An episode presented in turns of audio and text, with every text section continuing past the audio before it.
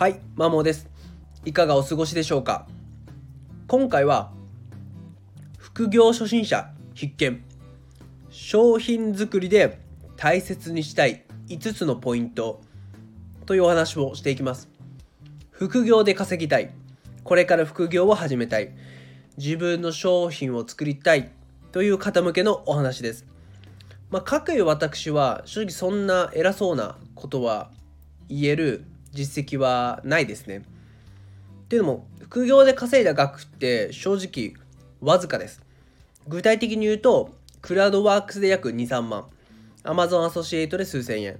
ノートの記事きっかけでインタビューを受けてそれで3万円いただいたぐらいなので、まあ、累計56万ぐらいですねもしかしたら、まあ、これを聞いているあなたと同じぐらいのレベルむしろあなたの方が稼いでるかもしれません。なので私の実体験としてこれから言う内容をお伝えするのではなく副業本ですね。副業本から抜粋した情報になります。何の副業本かというと特別なスキルがなくてもできる。月収プラス10万円こっそり副業術という本ですね。土谷愛さんという方が書かれた本でこの方は強み発見コンサルタントとして今活躍してるそうですまず前提として仮にあなたが商品を作りたいで作るという時に押さえておきたい大事なポイントは誰もあなたのことそしてあなたの商品に興味はないということですね。これは正直別の副業本から抜粋したんですけどもただこの前提は大事だなと思ったのでお伝えさせていただきました。はい。本題の商品作りで大切にしたい5つのポイントをお伝えします。結論。まず1つ目がターゲット。誰のための商品なの？2つ目がベネフィット。この商品で得られる未来はどんなもの？3つ目その根拠ですね。丸4が信頼性。なんでこの商品を買うのか。丸5がオファーですね。最後購入を促す言葉とは。この5つになります。それぞれ1つずつ詳しくお伝えしていきます。まず1つ目のターゲットですね。結局、そのターゲットをするのはどんな人なの？っていうことを明確にしなきゃいけないですね。同じダイエットをしたいっていう方でも背景が違うと思うんですね。まず初めてダイエットする人と何度もしてはリバウンドを繰り返してもう一回しようとしてる人でしたり同じ20代でも、まあ、変な時間が自分のために使える、まあ、独身女性の方と本当にお子さんがいてもう隙間時間しか使えないような、まあ、主婦の方ではそもそも全く違う生活を送ってるわけなので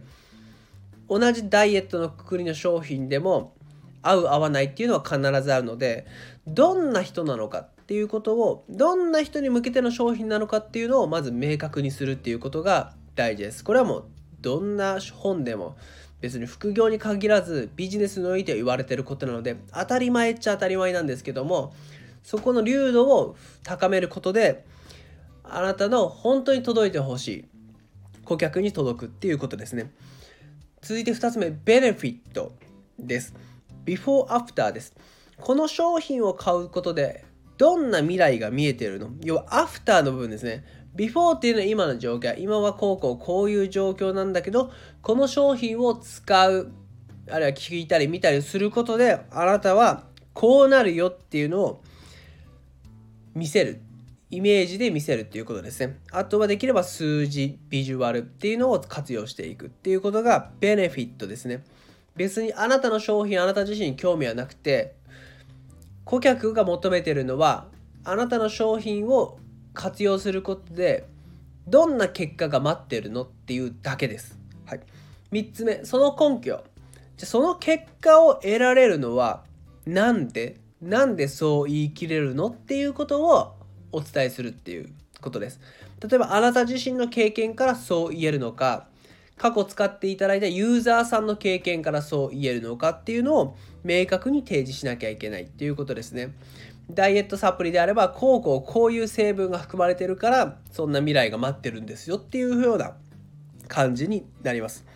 最後信頼あじゃ4つ目ですね信頼性なんであなたの商品を買うのかです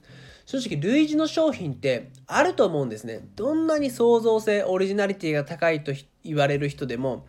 他に同じようなことをやってる人はいると思った方がいいです、まあ、そんな中でなんで買うのかっていうところです。それは、例えば開発ストーリーですよね。どんな思いを持ってあなたはこの商品を開発したのかっていうことと、あとはあなたの中にあるビジョン。こういう世界にしたい。こういう人を増やしたい。もしくは減らしたいっていう思いの部分を伝えるところが信頼性になります。ここであなたと人のなりだったり、こういうことを考えてる、思ってるっていうのを伝えることで、読者に親近感だったり、共感をしてもらうっていうことですね。最後、オファー、購入を促す言葉。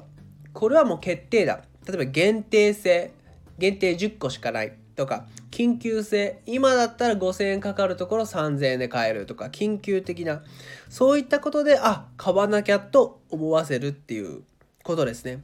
はい。以上この5つを捉えた上で商品作りをした方が良いと思います。私もこれから自らの商品を作ろうと考えているので、この5つのポイントを押さえた上でやっていこうと思います。なので、これを聞いてるあなたと共に頑張っていければなと思っております。ちなみに、この特別なスキルがなくてもできる月収プラス10万円こっそり副業術という本は Amazon Audible で聞きました。もう登録して月額1500円払えばこれはフルに聞けるんで大変良かったなというふうに思います。まあ、隙間時間で何かインプットしたいなっていう方は是非 Amazon Audible がいいんじゃないかなというふうに思います。最後までお聴きいただきありがとうございました。それでは良い一日をお過ごしください。